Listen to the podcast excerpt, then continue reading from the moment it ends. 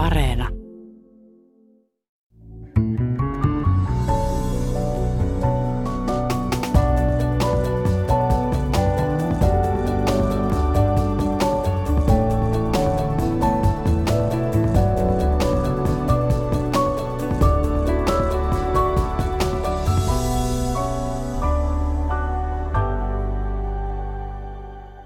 Hei kaikille. Tällä viikolla autot paloivat, kivet lensivät ilmassa, poliiseja vietiin sairaalaan. Tämä tapahtui siis Ruotsissa. Ja samaan aikaan Ruotsi keskustelee Natosta ja Suomi kirittää entistä isoveljään NATOon. Mitä ihmettä Ruotsissa tapahtuu? Siitä keskustelemme myöhemmin tässä ohjelmassa professori Anu Koivusen kanssa. Mutta kuulkaa aluksi keskustelua ja väittelyä Natosta. Radalla yksi. Anna Kontula, Vasemmistoliitto, joka sanoo Natolle ei. Tervetuloa. Kiitos. Ja radalla yksi niin ikään, Jukka Kopra, kokoomus, joka sanoo Natolle kyllä. Tervetuloa. Kiitos ja hyvää huomenta. Äh, hyvää huomenta todellakin kaikille. Aloitetaan, Anna, nyt näin äh, äh, sinusta, koska sinä nyt kuulut jollain tavalla tällä hetkellä mielipidetutkimusten mukaan vähemmistöön, ei kanallasi. Niin kysyn sinulta, mihin täsmälliseen riskiarvioon sinun kantasi perustuu? Mun kantanihan ei perustu pelkästään riskiarvioon, että on olemassa monia syitä, miksi NATOa kannatetaan tai vastustetaan, kuten millaista maailmaa haluaa olla tukemassa sotilaallisen varustelun vai sen purkamisen tai millaisia kansainvälisiä työtilaisuuksia haluaa suomalaisille sotilashenkilöille. Mutta jos nyt puhutaan pelkästään tästä Suomen turvallisuusaspektista, joka on ehkä se pääasia, millä tätä NATO-asiaa on käsitelty – niin äh, musta pitää lähteä ensinnäkin tietysti siitä, että mitenkä äh, NATO-jäsenyys vaikuttaisi sotilaallisen hyökkäyksen, siis sodan äh, estämiseen. Ja on selvää, että NATO-jäsenyys ehkäisee, äh, vähentää intoa hyökätä Suomeen. Ja, ja tota, tämä varmasti on kiistatonta – mutta toisaalta samaan aikaan se luo sellaisia jännitteitä meidän ää, lähialueille, joissa jos joku hyökkää johonkin jossain päin maailmaa, niin me ollaan heti siinä konfliktissa mukana riippumatta siitä, miten me henkilökohtaisesti päätetään toimia, että päätetäänkö lähettää sotilaita, niin me ollaan joka tapauksessa sen osapuolia. Toisaalta – se tuo meidät hybridivaikuttamisen pelikentälle ihan eri tavalla kuin jos me emme ole liittoutuneita. Ja sitten mikä mua ehkä huolettaa on se, että kun on vähän arvaamattomassa ja epästabiilissa tilassa oleva naapuri tossa, niin kun tietysti NATO-jäsenyyden myötä Suomi myös maalitetaan myös ydinaseille siltä varalta, että joskus se sota syttyy, niin joku sitten vahingossa tai jonkun sisäisen kahakan seurauksena niin tulee epähuomiossa Venäjällä, Venäjällä niin käynnistäneeksi, käynnistäneeksi jonkun ohjusiskun no, no, Suomeen. Anna, mä, mä paljastan tässä heti, ennen kuin annan Jukalle puheenvuoron, paljastan tässä nyt kaikille kuulijoille, että olen itse Naton kannattaja, jotta tämä ohjelma olisi läpinäkyvä, koska tämä nyt ei ole journalistisesti, tämä journalisti ei ole nyt No, tämä kävi mitä... jo ilmi siltä, että mun riskianalyysi pääsi vasta ensiaskeleihin. tämä on tyypillistä Naton kannattajille, me keskeytämme. Mutta sano tämä on sitä vaientamista. Kyllä, tämä, on sitä vaientamista. Mutta Anna, mä kysyn sinulta täsmentävän kysymyksen. Mikä se vaihtoehto on? Ja jos saan sanoa itse näin Naton kannattajana, niin onko se se, että me näyttelemme kuollutta suhteessa Venäjään? Toisin sanoen me emme tee yhtään mitään ja sitten äh, kaikki on hyvin. Joka tapauksessa oltiin me Natossa tai ei, niin meidän äh, turvallisuusjärjestelmä perustuu itsenäiseen puolustukseen – siihen, että en, ensisijaisesti Suomi vastaa itse puolustuksestaan asioiden ää, ajauduttua konfliktiin ja ennen kaikkea siihen, että pyritään diplomaattisesti estämään kaikki mahdolliset konfliktit ennen kuin ne pääsee kärjistymään. Jukka. Ja tämä on yksi sellainen no niin, seikka, saako? missä mun mielestäni myös mm. niin kun ei ole keskusteltu lainkaan riittävästi, että Suomen kansainvälinen roolitus muuttuu oleellisesti suhteessa siihen, mitä me ollaan oltu viime vuosikymmenet kun me ollaan NATO-jäseniä. Ja se tulee vaikeuttaa mm. tätä konfliktin ehkäisytyötä merkittävästi. Jukka. Joo, Ukrainakin varmasti yritti kaikki diplomaattiset keinot estääkseen Venäjän hyökkäyksen, mutta niin se vaan tapahtui heidän rauhantahtoisuudestaan huolimatta. Ja tavallaan tässä NATO-vastaisessa argumentoinnissa on semmoinen häiritsevä piirre, että siinä on semmoinen pohjaoletus, että ikään kuin me nyt olisimme turvassa. Kuten Ruben sanoi, että jos me tässä leikimme kuollutta, niin mikään ei meitä uhkaisi. No, emme ole nytkään turvassa, eikä NATO-jäsenyys poista sotia maailmasta, mutta olemme enemmän turvassa NATO-jäsenenä kuin NATOn ulkopuolella. Viimeaikoiset tapahtumat puhun nyt siis viimeaikaiset aloittaa vuodesta 2008, jolloin Venäjä hyökkäsi Georgiaan ja alkoi ratko, ratkoa omia imperialistisia pyrkimyksiään siellä. Sieltä sitten Krimin kautta alkoi nyt helmikuussa suurhyökkäys Ukrainaan, niin nämä viimeaikaiset tapahtumat kyllä osoittaa sen, että siinä Anna on oikeassa, että meillä on epämääräisessä tilassa oleva arvaamaton naapuri, joka tosiaan välittämättä kansainvälisistä sopimuksista – tai ihmishengistä toteuttaa omia valtapyrkimyksiään hyökkäämällä omien rajojensa ulkopuolelle. Ja nyt mikä on Suomen asema sitten tällaisen naapurin kupeessa? No me olemme tässä olleet jänönä karhun kainalossa vuosikymmeniä ja ö, toistaiseksi hyvin on käynyt, mutta nyt toiminta on muuttunut Venäjän toimesta niin radikaalisti, niin sanotusti ja paljon puhutut mannerlaatat ovat liikkuneet ja liikkuvat ja me emme tiedä mihin asentoihin ne päätyvät. Nyt on oikeastaan aika parantaa Suomen turvallisuutta ja varmistaa se liittymällä NATOon, koska NATO-jäsenyys vetää sitten sen valitettavan, kovan, mutta erittäin tarpeellisen rajan lännen ja idän välillä? No mä kysyn sinulta Jukka nyt täsmentävän kysymyksen. Ensinnäkin se on vähän kummallinen tämä minun kysymykseni, mutta tähän on mennyt, miten mä sanoisin, ihan päin mäntyä tämä koko prosessi. Mehän haemme nyt NATO-jäsenyyttä keskellä kriisiä. Ja yhdeksi syyksi äh, tähän, että me haemme tätä NATO-jäsenyyttä keskellä kriisiä on se, että kansalaismielipide ei ollut aikaisemmin sille suosiollinen. Mutta eikö teillä ole kokoomuksessa ollut sellainen ongelma, että meidän tasavallan presidenttikin on halunnut tätä tietenkin ajan yleistä vakauspolitiikkaa suhteessa ää, Venäjään ja tilanteeseen Euroopassa, mutta hän on myös halunnut vakauttaa tätä NATO-keskustelua niin, että ei ole ollut hänen intresseissään, että me keskustelemme erittäin vilkkaasti Natosta. Toisin sanoen, ulkopoliittinen johto ei ole halunnut muuttaa tai vaikuttaa kansalaismielipiteeseen NATO-myönteisillä kommenteilla aikaisemmin. Ja nyt me olemme tässä tilanteessa, jossa keskellä kriisiä, juuri niin kuin ei pitäisi käydä, haetaan sitä NATO-jäsenyyttä. Niin, silloin kun taas on hyvä aika, niin sitä ei koettu tarpeelliseksi. Ja vuonna 2008, kun löin oman myönteisen NATO-kantani henkilökohtaisesti lukkoon, niin edustin sitä vähemmistöä Suomessa, joka, joka niin kuin murehtii turhia asioita, että silloin, silloin NATO-kannattajat olivat samanlaisessa vähemmistössä ehkä kuin tällä hetkellä nyt, nyt Naton vastustajat – tai liittymisen vastustajat. Mutta mun mielestä nyt kun puhutaan valtiojohdosta ja tasavallan presidentistä, niin mun mielestä hän on toiminut täysin oikein ja Suomen edun mukaisesti kaikissa vaiheissa. Tässä. Hän on erehtymätön. Jukka Kyllä. Kopra, hän on yhtä erehtymätön täällä Ei, Suomessa.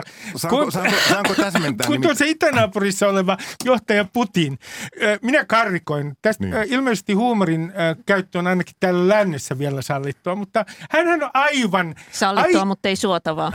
on suotavaakin. Kyllä tässä vaiheessa on ollut toiminut täysin erehtymättömästi minun mielestäni perustuen siihen, että ennen kuin tämä kriisiytyi, tämä Ukrainan tilanne tällä tavoin, hän toki, toki otti, ö, oli etäämpänä tässä NATO-kysymyksessä, mutta kuten todettiin, mannerlaatat ovat nyt liikkeessä ja tilanne on jälleen kerran toinen. Mm. Ja, se, ja minun mielestäni, kun seuraa tasavallan presidentin ö, julkista esiintymistä, hän ei ole millään tavoin ohjannut tai yrittänyt sanoa kenellekään, että mitä mieltä asiasta tulisi olla, vaan päinvastoin jättänyt täyden vapauden kansalaisille puolueille – instituutioille muodostaa oman kantansa NATO-asiaan. No se nyt vielä puuttuu, että pääministeri alkaisi, äh, anteeksi, presidentti ajatuspoliisiksi.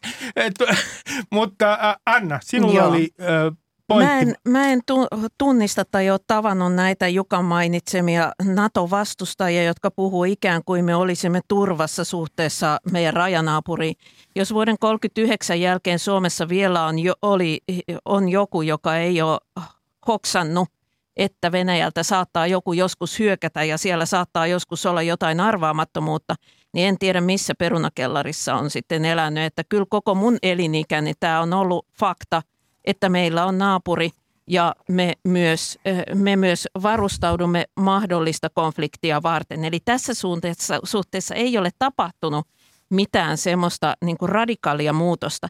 Ja sitten tämä niin kuin Naton myöminen sillä, että sitten olisimme turvassa, jättää musta täysin huomiota sen, että useimmissa NATO-maissa, jos sä menet museoon tai meet vaikka käymään parlamentissa – niin turvatarkastukset on moninkertaiset verrattuna siihen, mitä ne on Suomessa. Että eivät ne näytä Eli ne ihmiset hetkinen, kokevan olevansa ihan hirveästi turvassa, hetki, koska paljon poliiseja tarvitaan. Tarkoitatko Anna sitä, mitä olet sanonut, siis sä olet viitannut siihen, että siis terrorismin uhka kasvaa, jos me olemme Natossa? No siis Suomessa ei oikein hahmoteta sitä, tai ainakaan sitten ei haluta keskustella, että maailmassa on muitakin ihmisiä kuin – länsimaat ja Venäjä. Ja on muitakin erilaisia toimijoita. Ja eh, ehkä tunnetuin NATOa vastaan tehnyt hyökkäys on ollut nimenomaan eh, iso terrorismihyökkäys ja se muutti ihan oleellisesti. Tarkoitatko vuoden 2001 hyökkäystä World Trade Center? Niin sehän oli Tarkoitan. USA, ja vastaan. NATO-maata vastaan. Niin, NATO-maata. Niin.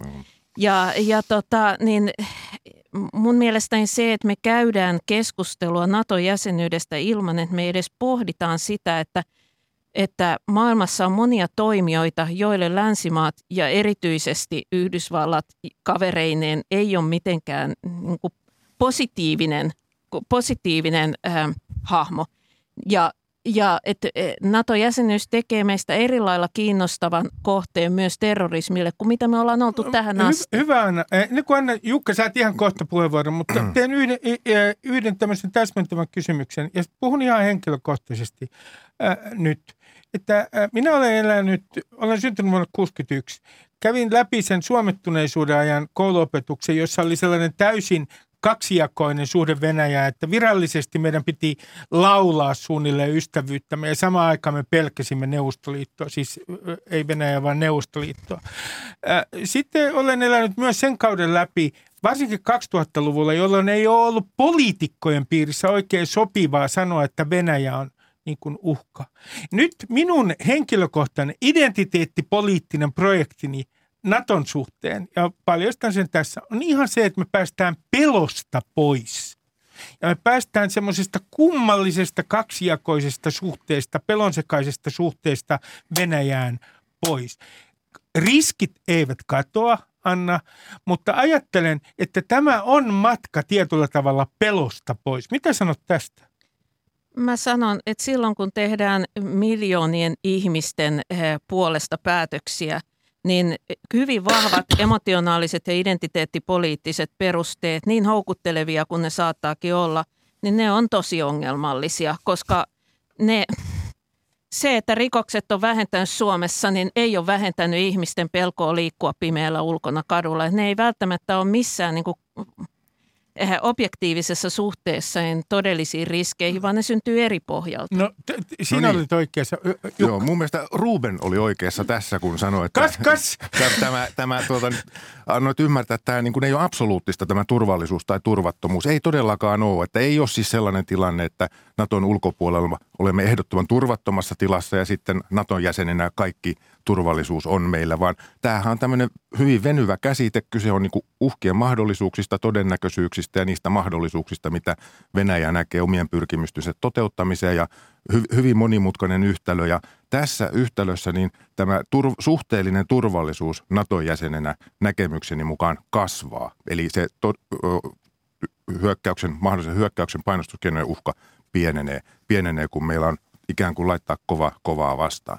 Mutta prosessina, kun vähän viittasitte, viittasit Ruben tuossa tähän niin kuin henkiseen prosessiin, niin mun mielestä tämä, tämä tavallaan, että jos me niin kuin näemme, jäämme Naton ulkopuolelle, niin se, se oikeastaan niin kuin hy, tarkoittaa sitä, että me niin kuin alistumme sille, että Venäjällä on oikeus pitää työkaluvalikoimassaan sitä keinoa, että tarvittaessa se eli, voi painostaa tai hyökätä Suomeen. Eli, eli, ja, ja jos jatkan lauseen joo. loppuun, ja päinvastoin, sanon, sanonpa nyt ihan näin, sanoisinko niin kuin suureellisesti, että NATO-jäsenyys takaa sen ja tekee Suomesta lopullisesti vapaan maa ja lopettaa sen vuonna 1917 alkaneen itsenäistymisprosessin.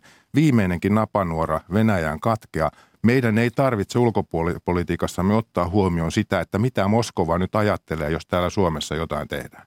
Ja ei se, tar- ei se ole Moskovaa eikä Venäjää vastaan – mitä Suomi, NATO-Suomessa mahdollisesti tehdään, vaan me teemme niin, toimimme aina rauhan puolesta, mutta, mutta meillä pitää olla se oma harkintapaikka, oma, oma vapaus päättää nämä asiat ja tehdä no, niin kuin Anna, ai sä et suoraan ottaa kopi. Niin mä sanon vaan, että kyllä mun mielestäni kaikkien valtioiden kaikkina aikoina pitää ottaa huomioon sitä, että mitä heidän naapurimaissaan ajatellaan ihan riippumatta siitä, Totta mihin kai. maahan ollaan liittoutuneita. Ja kyllä sitten samalla pitää muistaa, että toki varmasti niin pelitila suhteessa Venäjään Naton myötä saattaa kasvaa, mutta toisaalta pelitila suhteessa NATO-maihin sit vastaavasti kapenee jonkin verran. No, et, et, ei se itsenäisyyskään ole absoluutti. Se on aina suhteellista ja, ja niin kuin tilan ottamista ja tilassa pelaamista. Että, niin. Anna, haluan kysyä sinulta tätä, kun esimerkiksi Jussi halla tällä viikolla sanonut, muistaakseni tämän viikon aikana oli tämä hänen kommenttinsa, että, että yksi mahdollisuus oli se, että Venäjä voisi yrittää tehdä jonkun rajoitetun sotilasoperaation Suomeen, varsinkin kun me olemme tällä niin sanotulla harmaalla alueella. Me ollaan jätetty NATO-hakemus, mutta emme ole vielä virallisesti jäseniä. Mikä, inspiroidun tästä lausunnosta suunnattomasti ja kysyn, että mikä on sun mielestä väärää pelottelua tässä keskustelussa? NATO-keskustelussa? No mä olen kuullut niitä asiantuntijoita, joita eduskunnassa myös NATO-myönteiset ovat kuulleet. Ja kaikki asiantuntijat, joita minä olen kuullut, ovat arvioissaan yksimielisiä sen suhte- suhteen, että siinä aikaikkunassa, jossa NATO-jäsenyyttä nyt potentiaalisesti haetaan, jos sitten haetaan, niin eh, sotilas, sotilaallinen uhka Venäjän taholta ei ole, ei ole realistinen skenaario. Mitä sanoo Jukka, mikä on väärää pelottelua NATO-keskustelussa? No en oikeastaan ole sellaista väärää pelottelua havainnut, että, että näitä niin kuin, ö, ehkä tämä halla ehdotus ö, oli ehkä inhorealistinen ja ehkä semmoinen paha, paha vaihtoehto, mutta en näe sellaista todennäköisenä. Ja jos näin kävisi, niin pitää huomioida kaksi asiaa. Toinen on se, että, että jos niin kuin NATO jäsenyysprosessissa oleva valtio joutuu tällaisen toimen kohteeksi Venäjän taholta tai ulkopuolisen taholta, niin sehän on niin läpinäkyvää, että jos se estäisi sen Naton jäseneksi pääsemisen, niin sehän romuttaisi koko Naton uskottavuuden ja Naton avoimien ovien jäsen, jäseneksioton uskottavuuden. Eli, eli käytännössä, kun jäsenhakemuspaperi on allekirjoitettu, niin ne turvatakuut ja tiety, tietyt takuut ovat voimassa. Ei, ja toisekseen, toisekseen jatkaisin sen, että ei pidä nyt tässä keskustelussa unohtaa sitä, että meillä on omat puolustusvoimat, joka on erittäin hyvä järjestelmä, hyvin, hyvin iskukykyinen ja kyvykäs. Ja kyllähän niin kuin tällaisessa tilanteessa, että jos joku epämääräinen vihreämiesporukka yrittää lippua pystyttää jonnekin, niin ne pitää sitä ampua pois ilman mitään keskusteluja. Se on ihan selvä juttu. Täällä, että tällaisten, tä, tässä studiossa tuota... puhutaan dramaattista kieltä kyllä, kyllä. Ne pitää ampua pois ne pienet vihreät miehet. Et erittäin dramaattista, mutta kysyn sinulta täsmentävä kysymyksen vielä, mikä liittyy NATO-keskusteluun. Että kun tätä NATO-keskusteluahan on hallinnoitu – E, sitä ei ole pystynyt hallinnoimaan e, tietenkään mediassa. Mutta kyllä esimerkiksi tämä ilmapiiri on ollut mielestäni sillä tavalla jälkisuomettunut, että Venäjän uhasta ei ole oikein puhuttu suoraan. Se on ollut jotenkin epäsopivaa ja epäkorrektia. Niin nyt kysyn sinulta, että ketkä tätä – NATO-keskustelua ovat hallinnoineet, koska kyllä sitä minun mielestäni on hallinnoitu ja siellä on tässä keskustelussa aivan ilmiselvästi oltu, ollut tabuja, jotka nyt ovat rikkoutuneet. Joo, kyllä siis varmaan tässä on, siis nyt kun tämä keskustelu on käynnissä, että mm. tos, todella mietimme nyt sitä jäsenyys, jäsenhakemuksen laittamista ja toivottavasti se jätetään, niin, niin nyt mun ymmärtääkseni tässä ei semmoista mm. niin kuin sordiinoa ole päällä, mutta – Kyllä sitä, ehkä siinä ei ole, ole sellaista niin kuin tahoa ollut, joka estäisi tätä keskustelua, mutta on tietysti ollut se niin kuin su, tyypillinen suomalainen ö, itseharkinta varmasti ihmisillä, että ei tästä Natosta kannata puhua, kun ei tähän kukaan halua tätä asiaa kuunnella. Mutta, mutta eikä... Ainakin itse olen kokenut näin, että mä oon vuodesta 2018, 8, siis Georgian sodasta lähtien, no, silloin löin oman kantani lukkoon, että Suomi NATOon ja tuota, aina välillä on yrittänyt keskustelua herättää asiasta, mutta kun ei oikein ketään kiinnosta. Ja tämä on, mä koen, että tämmöinen niin kuin hallinta on mutta, ollut. Mutta tässä on ollut semmoinen temppu, ja heitän tämän Anna sinulle vaikka, että on hoettu, tämä on hoidettu sillä, että on hoettu tätä NATO-optiota, jolloin ei ole tarvinnut mennä keskustelu on aina loppunut, kun tämä mantra lausutaan ääneen. Oletko samaa mieltä, että tässä on ollut tällaista välttelyä ja jälkisuomettuneisuutta nimenomaan silloin, kun puhutaan Venäjän uhasta vuoden 2008 ja vuoden 2014 krimivaltauksen jälkeen? No mä oon Jukan kanssa samaa mieltä siitä, että enemmän kuin meillä olisi jotain keskusteluhallintaa. Kysymys on vain siitä, että ihmiset, myös päättäjät, niin juoksevat kunki, kulloinkin ajankohtaisten asioiden perässä ja, ja ei se ole yksi eikä kaksi kertaa, kun mä olen koittanut nostaa jonkun asian, mikä on musta tärkeä mm, keskustelu, mutta kukaan ei halua sanoa, keskustella mun kanssa siitä asiasta ja se ei silloin ole niin kuin sellaista, se, se vaan niin kuin, sä olet silloin sivuraiteella suhteessa siihen, mistä kaikki muut haluaa keskustella – mutta sen sijaan, missä mä näen, että meillä ei käydä tai missä keskustelussa on ollut ongelma ja on edelleen ongelma, että et siitä niin kuin Suomen kansainvälispoliittisen toiminnan ja erityisesti silloin, kun puhutaan turvallisuuspolitiikasta ja, ja on asekaupasta kysymys esimerkiksi, niin tieto on pitkälti salaista tai että siellä on paljon salaista tietoa niin, että siitä on vaikeaa käydä hyvää julkista keskustelua – ja sitten monesti tämmöiset niin kuin eettiset ihmisoikeuskysymykset, jotka muuten on meidän politiikassa aika korkealla statuksella, niin ne on jotenkin pyyhitään täysin sivun. Muutama vuosi sitten, en muista Jukanko kanssa, kun keskustelin, kun kritisoin tätä Pyhäjoen venäläisomisteista ydinvoimalaa ja sain syytöksiä siitä, että mä en ymmärrä reaalipolitiikkaa lainkaan.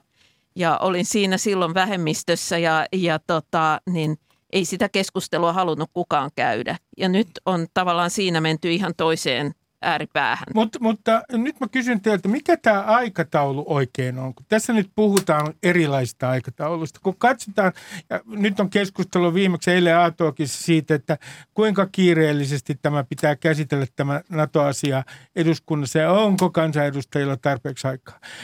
Julkisuudessa on sanottu, että siitä – kun äh, hakemus on jätetty, niin on noin neljän kuukauden viiva vuoden aika, äh, jolloin me olemme niin sanotulla harmaalla alueella. Sitten saamme va- äh, pääsemme jäseniksi.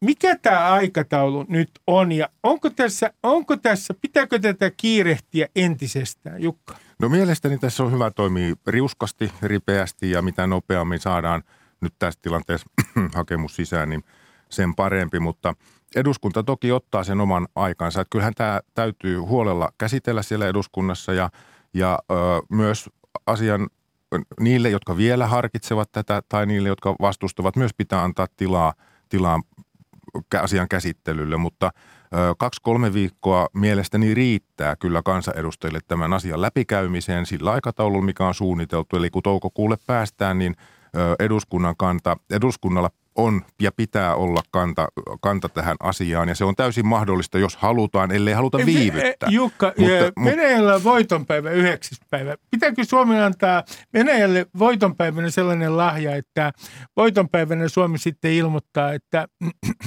nyt äh, haemme NATO-jäsenyyttä? No 9.5. voisi olla yksi hyvä, hyvä päivä. Kyllä, jos siiheksi, siiheksi saadaan, niin se olisi ihan erinomaista, mutta ei hirttäydytä siihen, eikä hirttäydytä siihen, että missä tahdissa Ruotsi tätä asiaa käsittelee. Että... Mi- mitä sinä sanot tästä aikataulusta, Anna? Onko äh, tämä aikataulu sinun mielestäsi liian kiireellinen eduskunnan? Ensinnäkin pitää ymmärtää se, että eduskunnan suostumustahan ei muodollisesti tarvita siihen, että jäsenyyshakemus jätetään.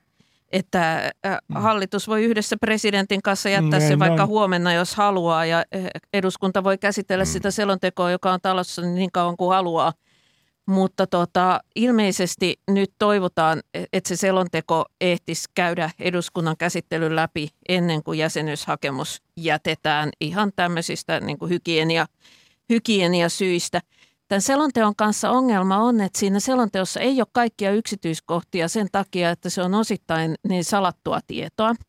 Ja sen takia sitä pitäisi pystyä osin niin kuin, tur, korkean turvaluokituksen niin tiloissa ja järjestelyillä käsittelemään. Ja käytännössä ei ole vielä eduskunnassa ratkaistu, että miten kaikki kansanedustajat sitten saavat sen tiedon, että kun sitä ei siellä täysistunnossa voi kertoa tai papereihin panna yleiseen jakoon – että tämmöinen asia on tällä hetkellä talon sisällä pohdinnassa. Nyt, nyt täytyy vähän vaihtaa roolia ja vähän toppuutella Annaa tässä aikataulun ripeyden kanssa, että mun mielestäni ei, ei tulisi sitä esitystä tehdä, vaikka se voitaisiin ja on sovittu, että voidaan tehdä, mutta ei pitäisi tehdä ennen kuin kaikki puolueet eduskunnassa ovat sen kantansa ilmaisseet. Mm. Eli tälle tarvitaan kuitenkin niin paljon kuin kannatankin tätä asiaa, niin tarvitaan kaikkien puolueiden, mielellään kaikkien puolueiden tuki ja se pitää saada omassa prosessissa ja sen jälkeen sitten leimat paperiin. Vasemmistoliitot tulee vasta kesäkuussa sitten kantaa. No sitten se olkoon poikkeus, joka, tä, joka tästä jää sitten nyt, pois. Nyt mä pyydän teiltä kiteytyksen tähän loppuun. Millä tavalla tämä NATO-päätös teidän mielestänne on äh, historiallinen? Siis miten, miten te näette, miten te määrittelette sen historiallisuuden Suomen kannalta? Musta se on iso asia, mutta ei historiallinen. Edelleen se perusfakta ei ole muuttunut, että ympäristökatastrofi on meidän iso kysymys ja tämä on sitten niin kuin pintakuohua nämä meidän turvallisuusjärjestelmät ja liittolaisuuskumppanit.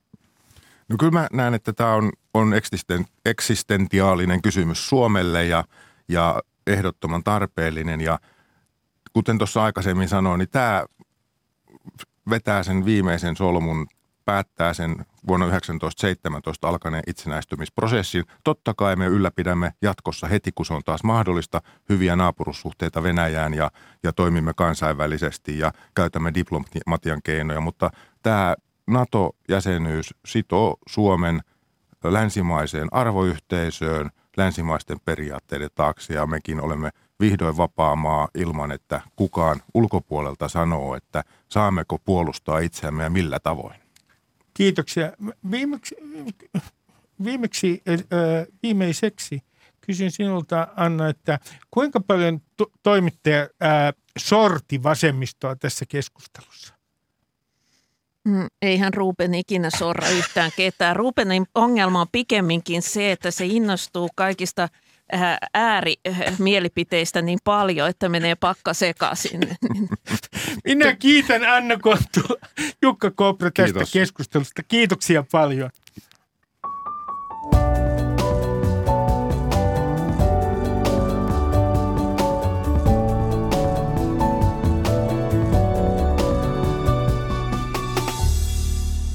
Niin, tällä viikolla ää, autot ovat palanneet todellakin Ruotsissa. Poliiseja on viety sairaalaan, kivet ovat lentäneet. Ja samaan aikaan Ruotsin demareita lähellä oleva lehti Aftonbladet on muuttanut kantansa NATOon myönteiseksi. Ää, ja samoin on ilmoitettu, että Ruotsin NATO-analyysi, sitä ää, nopeutetaan hallituksen NATO-analyysiä Suomen takia oikeastaan. Sen piti tulla 31. päivä toukokuuta, se tuleekin 13. päivä toukokuuta viimeistä. Mitä ihmettä Ruotsissa tapahtuu? Professori Anu Koivunen, tervetuloa. Kiitos. Aloitetaan tästä, miten nämä osat ovat kääntyneet. Voimmeko me nyt sanoa, ja tämä on minulle itselleni juhlanpäivä, että Suomi, pieni ja sisukas Suomi, on työntämässä Ruotsia NATOon. Toisin sanoen, me olemme tavallaan, kun katsotaan tätä roolitusta, lännettyneempi maa. Meillä on, eh, me haluamme kiihkeämmin NATOon kuin Ruotsi? No ehdottomasti voidaan sanoa, että osat on radikaalilla tavalla muuttuneet, että tulee olemaan kiinnostavaa ikään kuin ajatella tulevaisuuteen, että miten tätä hetkeä kirjoitetaan ikään kuin historian, historian valossa. Et kyllähän, kyllähän se oli niin kuin erityinen tilanne tavallaan eilen seurata Ruotsin mediaa ja, ja, ja, ja kuulla, kuinka ulkoministeri puhuu siitä, että paineet ovat kasvaneet ja sen takia tätä Ruotsin puolustusselvitystä pitää kiirehtiä ja se paineet liittyy nimenomaan Suomen päätöksenteon rytmiin. Että tavallaan se nyt on ollut ikään kuin tämä Ruotsin, Ruotsissa käytävä keskustelu NATO-jäsenyydestä, niin se lähti niin kuin hitaammin liikkeelle Venäjän hyökkäyksen jälkeen, mutta nyt se on niin kuin hyvin intensiivistä ja pari viikkoa on vaan oikeastaan puhuttu siitä, että koska Suomi ja milloin Suomi ja miten Suomi. Ja, ja, ja tavallaan se tilanne, että jos, jos 90-luvun alussa, jos ajatellaan niin kuin Suomen ja Ruotsin tällaisia isoja kertomuksia tällaisina liittoutumattomina ja, ja, ja niin kuin liittoutumattomina valtioina, niin jos se muuten se tarina on ollut se, että Ruotsi on mennyt ikään kuin edellä kaikkiin – kansainvälisiin järjestöihin niin, ja Suomi on tullut perässä, niin nyt se on niin kuin ikään kuin muuttunut se tarina.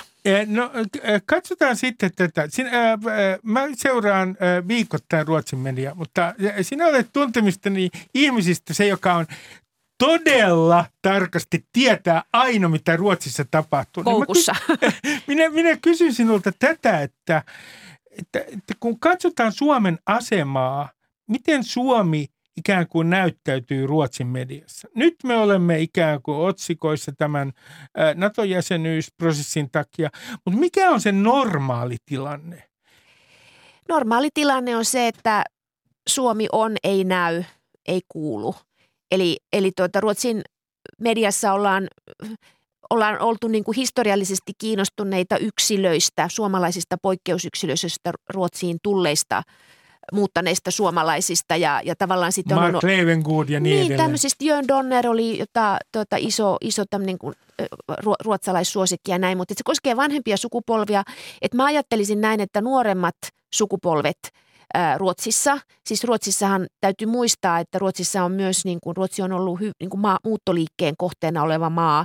Että siellä on paljon ihmisiä, joilla ei ole mitään niin kuin verenperintönä tullutta kotikertomusta lämpimistä suhteista Suomeen. Niin kyllähän se varmaan on se käsitys Suomesta siellä idässä jossain, niin, niin tavallaan puskurivaltio Ruotsin ja Venäjän välissä. Jos muistan oikein, niin Ruotsin hallituksessa on kaksi suomalaistaustaista ministeriä. Peter Hultqvist, hänen juurensa ovat äidin puolella Kuusamossa. Hänen äitinsä on tullut sotalapsena Ruotsiin, jos muista oikein. Mikael Damberg, valtiovarainministeri, hänen äitinsä on äh, suomalaistaustainen. Äh, näkyykö tämä sinun mielestäsi yhtään missään? Et siellä on... Ei, mutta siis se on tietysti muistettava, että, että kyllähän siis 2000-luku siis sinänsä on tarkoittanut Ruotsin suomalaisten äh, ikään kuin toisen ja kolmannen polven Ruotsin suomalaisten ikään kuin sekoittu integroitumista ruotsalaiseen julkisuuteen. Että siis niin kuin tavallaan suomalaisia nimiä on joka puolella ja tavallaan sitä kautta kontakteja, mutta että yleensähän nämä on henkilöitä, jotka eivät osaa suomen kieltä, eivät seuraa Suomen julkisuutta. Eli että Ruotsiin välittyy kuva Suomesta ikään kuin virkamiesteitä. Nehän on tietysti pysyneet kaikki ajat tiiviinä. Ja sitten toisaalta lukemalla Suomen ruotsinkielistä mediaa. Et nythän niin kuin, tavallaan mä itse niin kuin sanonut, että Ruotsin media on joutunut ihan uuden tilanteen eteen. Että sieltä on jouduttu lähettämään ikään kuin parhaat reporterit ja, ja keskeiset toimittajat kertomaan ikään kuin sitä, että mikä on Suomi ja mitä Suomessa tapahtuu. Ja, ja sitten vahvistamaan myös äh, kirjeenvaihtajuuksia, jotka on olleet hyvin heikoilla. Niin, täällä Suomessa ei ole ollut oikein äh, Suomen, er, erikoista Suomen äh, erikoiskirjeenvaihtajaa. Niin, täällä on semmoisia työ, niin löyhemmillä työsuhteilla olevia äh, stringereiksi kutsuttuja toimittajia. Ja siis kyllähän hyviä juttuja tehdään yksittäisiä, mutta nyt pointti ei olekaan se, että olisi hyviä toimittajia, jotka ikään kuin Suomesta käsin tekee juttuja Ruotsiin, mutta Ruotsin media ei ole ollut kiinnostunut. Että kyllä iltapäivälehdistä on saanut hakea juttuja Suomesta. Siis on, Urheilu tietysti on poikkeus. Mistä tämä johtuu? Siis onko Ruotsin katse niin länteen? On. Ja onko meillä jollain tavalla vielä, ollaanko me tämmöinen niin primitiivinen, vähän primitiivinen Österlandet – Itämaa äh, siinä Ruotsin kupeessa. Mistä, mistä tämä syvemmin johtuu tämä, että Suomi ei niin kiinnosta? Niin mä luulen, että se on vain yksinkertaisesti ikään kuin, että se katse on niin kuin muualle maailmaan. Että sellainen niin kuin, ää, et kyllähän Ruotsissa on paljon keskusteltu myös siitä, että niin kuin miten suhtaudutaan Norjaan ja Tanskaan, että, että ylipäätänsä naapurimaihin ei ole oltu kovin kiinnostuneita että sitten ne niin kuin yksittäiset kysymykset nousee esille. Että onhan Suomikin niin kuin, ää, esiintynyt Ruotsin mediassa tällaisena niin kuin koululaitoksen mallimaana. Suomi on rakentanut ydinvoimaa. Ruotsissa ydinvoiman kannattajat on tietysti katsoneet Ruotsiin päin. Että kyllähän niin kuin tällaisia sisäpoliittisia argumentteja on käytetty, mutta eihän se tarkoita sitä, että olisi, ja totta kai Ruotsi, kyllähän Suomessa tiedetään, että ruotsalaiset matkailee Suomessa, mistä syystä ja näin, mutta ei ole ollut sellaista julkista olemusta. Nyt niin kuin Suomi on koko ajan siis joka toisessa lauseessa kirjaimellisesti, kun katsoo aamutelevisioita tai mitä tahansa niin kuin nyt Ruotsin politiikkaa koskevia keskusteluita. No otetaan e, esille yksi semmoinen juttu, joka liittyy termi itse asiassa, joka kenties liittyy myös tähän NATO-keskusteluun Ruotsissa. Ja se on semmoinen ruotsinkielinen termi kuin fredsskadade.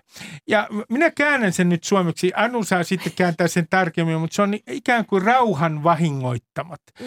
Äh, mitä tarkoittaa tämä termi fredsskadade?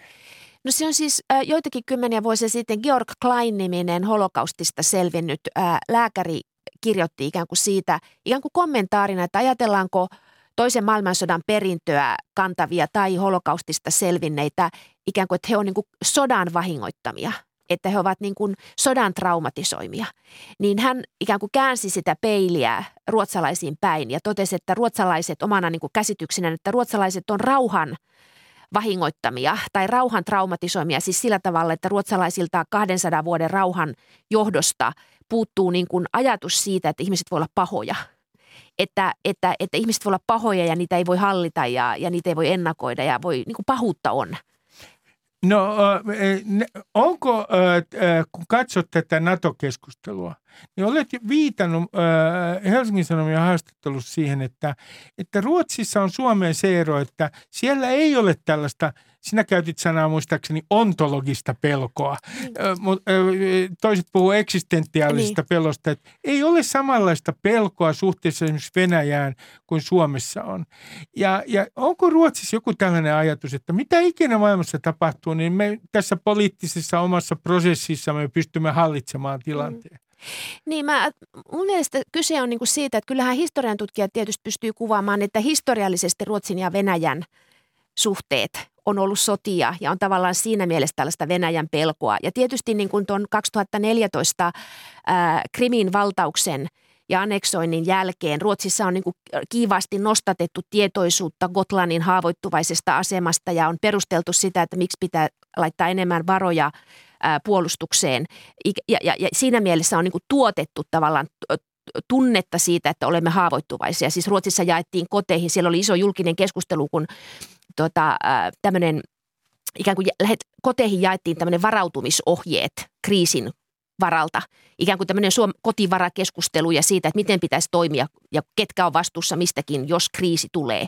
Että on yritetty tuottaa kansallisesti tällaista tunnetta. Mutta että siis se Ruotsin ikään kuin minä kertomus, että sitähän on paljon tutkittu. Että Suomessakin on paljon historian tutkijoita, jotka on niin kuin avanneet tätä, että, että ruotsalainen – ruotsalainen kansallinen minäkertomus, niin vaikka Suomella ja Ruotsilla on ollut yhteinen liittoutumattomuustarina ja, ja voidaan sanoa, että molemmat maat on harjoittaneet semmoista, mitä kutsutaan pienval, pienvaltiorealismiksi. Eli on niin kuin yritetty diilailla yritetty niin kuin sovitella ja neuvotella ja luovia. Sehän on diplomatia, se on hyvää politiikkaa. Ei tämä tarkoita sitä, että oltaisiin niin kuin vaan jotenkin opportunisteja ja ne, se olisi niin kuin kielteinen. Se on ollut selviämistarina.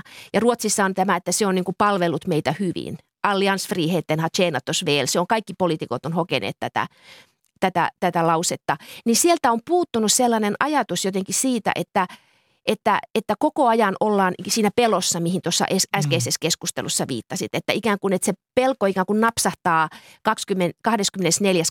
niin 25.2. suomalaisten NATO-kannat muuttuu tai jo 24.2. Mm. Että se pelko on niin kuin tavallaan semmoista Ruotsissa ei ole ollut, vaan se ruotsalainen niin kuin kansallinen tarina on perustunut siihen uskoon, että ollaan – että, että ollaan erityisiä, että on niin kuin pystytty, meillä on ollut niin hyvää tämä meidän ulkopolitiikka ja turvallisuuspolitiikka, että me ollaan niin kuin taitavasti luovittu ja me ollaan oltu fiksuja, me ollaan osattu, ja, se, ja eihän nytkään kun Ruotsi keskustelee tästä uudesta tilanteesta, niin ei siellä muistella sitä, että joo joo, että me oltiin tosi hyviä toisen maailmansodan aikaa, että, että me pysyttiin ulkopuolella, mutta me sallittiin malmikuljetukset. Me autettiin Suomea ja me sallittiin malmikuljetukset, me diilailtiin. Tai että toisen maailmansodan jälkeen niin me ei liitytty NATOon, ja tuota, me ruvet, niin tämä liittoutumattomuus oli meidän keskeinen idea, mutta sitten samanaikaisesti me tehtiin näitä sopimuksia Yhdysvaltain Salaisia kanssa. Sopimuksia. Salaisia sopimuksia. Ja, ja tuota, Ulaf Palme saattoi samaan aikaan niin kuin tavallaan tak, tak, takahuoneessa niin kuin diilailla Yhdysvaltojen kanssa erilaisista sopimuksista tai palven hallitukset ja sosiaalidemokraatit ylipäätänsä ja sitten toisaalta mennä pitämään isoja palopuheita ihmisoikeuksien puolesta. Ei, ei siellä muistella tällaista – se historia ei ole samalla tavalla läsnä, niin kuin meillä koko ajan muistellaan Kekkosta tai Yöpakkasia tai Kuuban, jotakin tällaista. Tässä on toinenkin eh, mielenkiintoinen juttu, jossa käsittääkseni on eroja. Edesmennyt Yrsa Stenius kerran muistaakseni viittasi siihen. Ja se on julkisessa keskustelussa suhteessa nationalismiin, mm. joka varsinkin Neuvostoliiton romahduksen jälkeen hän on Suomessa, nationalismi on, näkyy lehdissä ja se näkyy tässä julkisessa keskustelussa.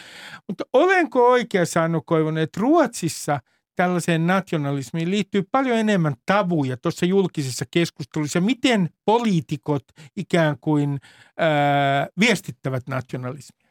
Niin, se on varmaan just se, että mitä nationalismi on, että siis tavallaan sellaisena niin kuin ideologiana jotenkin ruotsi ruotsalaisille tyypistä, niin kyllähän se on ollut niin kuin oikeistopopulismin ää, mm, retoriikka si- siinä mielessä, mutta sitten tavallaan sellainen niin kuin järjestelmäylpeys, niin kyllähän kaikki tavallaan tietää sen, että ruotsalaisten nationalismi on ollut tällaista systeemiylpeyttä. Että meillä on tämä ihan mahtava yhteiskunta. Ylivertainen. Ylivertainen ja siis niin kuin ihan mahtava. Kyllähän mä kaksoiskansalaisena on myös sitä mieltä, että tosi mahtava. Ja, ja tuota, että tavallaan se sellainen niin kuin Ruotsi mallimaana tällaisena – hyvinvointivaltio ideaalina ja, ja ylpeys siitä, niin se on yksi nationalismin muoto. Ja sitten nyt sulla on tänään tämmöinen Suomi, Suomen kannatuskaulaliina kaulassa, niin ruotsalaisethan on aivan estottomia ollut tässä urheiluasiassa. Että siis tavallaan se on niin kuin ihan ylitsevuotavaa se tavallaan se sinikeltaisuuden määrä sit erilaisissa urheilutilanteissa. Et se on niin kuin, ja sitten hänelle liputtaa ja viirittää joka mökissä ja tavallaan se on semmoista arkista vi- viiritystä, niin kuin mitä mä kutsusin. Sen tapasta nationalismia. No nyt kun katsotaan, mitä on tapahtunut tällä viikolla. Autot ovat todellakin palanneet ja siellä on ollut laajoja melkoita Ruotsissa. Ää, yli 20 poliisia taisi olla 26 tai 28 loukkaantu ja poliitikot ovat ottaneet kovaa kantaa. Oikeusministeri sanoi, että laitetaan kova kovaa vastaan. Puhutaan siitä, kuinka tämä on hyökkäys ruotsalaista systeemiä ja poliisin väkivaltamonopolia vastaan, siis Ruotsia mm. vastaan. Niin mun kysymys kuuluu näin, että kuinka merkityksellistä tämä on poliittisesti. Siis kuinka suuri juttu tällä hetkellä tämä on siinä mielessä Ruotsissa, että katsotaanko, että yhteiskunta on jollain tavalla hajoamassa? Mm.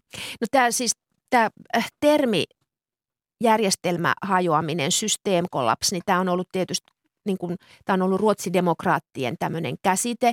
Ja sitten myös kun ää, ää, moderaattipuolue, siis Ruotsin kokoomus, vaihto oman linjansa Fredrik Reinfeldtin jäätyä pois puheenjohtajan tehtävistä ja, ja, ja moderaatit siirtyi ikään kuin tämmöiselle yhteistyömahdollisuus ruotsidemokraattien kanssa linjalle, niin, niin se niin kuin ajatus siitä, että Ruotsi on uhattuna, niin siitä on tullut laajempi tämmöinen poliittinen, ää, poliittinen retoriikka.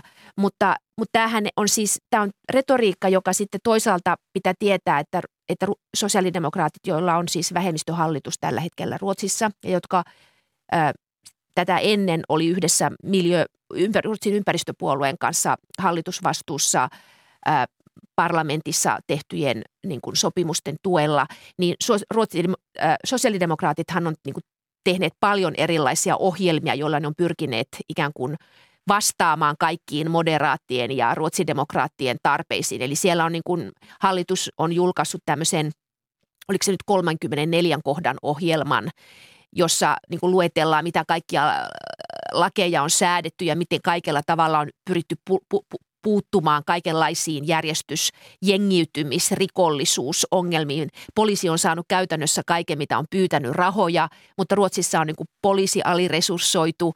Sitten puolueet kiistelee keskenään, kenen vika se on. Sosiaalidemokraatit sanoo, että – porvarihallituksen aikaan, tämän porvarikeskusta-allianssihallituksen aikaan pääsi rapautumaan sekä puolustus että, että tuota, poliisi. Ja nyt sitten sosiaalidemokraatit yrittää korjata sitä, mutta että siis se tilannehan Ruotsissa on tällä hetkellä se, että siellä ei ole tarpeeksi poliisikoulutukseen hakeutujia, poliisilla on selviä järjestys, niin omia organisatorisia ongelmia. Ja sitten siellä on paljon tällaisia ongelma-alueita, joissa, joissa niin tilanteet sitten kriisiytyy. Että kyllähän mä voisin vaan sanoa, että tällä hetkellä siis sosiaalidemokraattien niin kuin painajainenhan on jotenkin nyt kun vaalit on syyskuussa se, että nämä ää, nämä tuota, tämmöiset mielenosoitukset ja väkivaltaisuudet jatkuu. Ja ikään kuin se kaikki hyvä, mikä sosiaalidemokraatit on saaneet hallitusvastuussa toimiessaan ikään kuin valuu viemäristä alas ja palataan kahden vuoden takaiseen ennen korona-aikaa, jolloin ruotsidemokraatit ja moderaatit hallitsi keskustelua ja puhuttiin vain jengiväkivaltaista. No sitten se on mielenkiintoinen, kun puhutaan näistä levottomuuksista, niin ää, tässä on ollut provokaattorina Rasmus Paludan – Stram Kurs-puolueen aktiivi Tanskasta, joka hankki itselleen Ruotsin kansalaisuuden, koska hänen isänsä on ruotsalainen. Ja hän vuonna 2020 hänen nämä provokaatiot estettiin, koska hänellä ei ollut vielä Ruotsin kansalaisuutta. Nyt hänen annettiin polttaa koraaneita. Mm. Ja se, mikä on ollut minun mielestäni tässä ruotsalaisessa keskustelussa kiinnostavaa, on se, että, että tätä todella pidetään san, sananvapautena, tätä mm. Koranien ää, polttamista. Mi- miten sinä tulkitset tätä keskustelua, jota on käyty tästä sananvapaudesta tämän provokaation suhteen? Öö, mä ajattelen, että tämä on niin kuin toisinto, että Paludanin niin kuin aktio tekee juuri, siis tavallaan tämä on niin kuin käsikirjoitus, että Paludan toistaa nyt Ruotsissa sen, mitä hän yritti Tanskassa, Tanskan 2019 vaalien alla. Hän yritti tällä puolueella siellä valtiopäiville – ja, ja se perustui niin kuin tällaiseen provokaatiotoimintaan, että, että hänellä on niin kuin islamin vastainen agenda ja hän menee lähiöihin, joissa asuu paljon islaminuskoisia ja hän tekee näitä aktioita ja, ja se tapahtuu sananvapauden nimissä. Ja, ja reportaasien mukaan Tanskassa ei oltu kauhean kiinnostuneita Paludanista ennen kuin tällainen hänen yksi aktio Tanskassa aiheutti tämmöisiä, että häne, häntä uhattiin ja tapahtuu mellakoita ja, ja, ja, ja, ja koko henkilö ja ikään kuin puolue nousi julkisuuteen. Ja, ja, ja se tavallaan ei onnistunut, hän ei, hänen puolueensa ei päässyt Tanskan valtiopäiville ja sitten hänet tavallaan siellä unohdettiin. Ja nyt hän yrittää Ruotsissa tehdä tätä samaa ja nyt ruotsalaisissa lähiöissä on ikään kuin reagoitu tähän hänen provokaationsa täysin samalla tavalla. Ja, ja tuota, molemmat maat ikään kuin kipuilee sen kanssa, että et, et, et Ruotsissahan on myös tällainen uskonrauha, tai siis tavallaan tällainen, että kiihotus kansaryhmää vastaan rikos, kuten Tanskassakin, ja Paludan on siitä saanut tuomion, mutta että ollaan tavallaan pattitilanteessa, että ollaan tavallaan tällaisessa niin kuin ikiliikkujassa, jossa yksi sanoo sananvapaus, toinen sanoo uskonnonvapaus, ää, ja, ja, ja, ja sitten ikään kuin tavallaan katsotaan niitä, sitä hirvittävää hävitystä. Yli sata ja, poliisia on loukkaantunut.